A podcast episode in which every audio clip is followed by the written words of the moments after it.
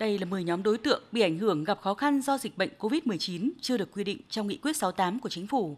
Đó là hộ nghèo, hộ cận nghèo, đối tượng bảo trợ xã hội đang hưởng trợ cấp xã hội tại cộng đồng, đối tượng bảo trợ xã hội đã được tiếp nhận vào trung tâm bảo trợ xã hội nhưng đang sống tại gia đình, chưa vào lại trung tâm do ảnh hưởng của dịch COVID-19.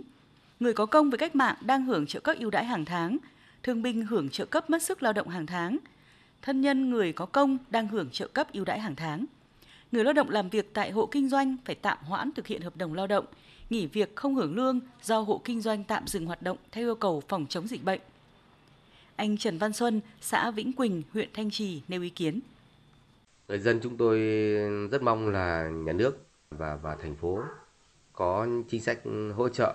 cho người dân. Hiện tại thì không công ăn việc làm, không thu nhập, tài sản tích lũy thì không có, có không đáng kể.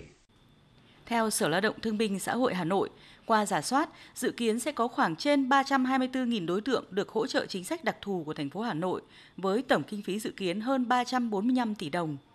Ông Trử Xuân Dũng, Phó Chủ tịch Ủy ban nhân dân thành phố Hà Nội cho biết. À, thành phố tiếp tục chỉ đạo các sở ngành, đặc biệt là Sở Lao động Thương binh và Xã hội thì tiếp tục giả soát các nhóm đối tượng bị tác động gặp khó khăn do ảnh hưởng của dịch bệnh Covid-19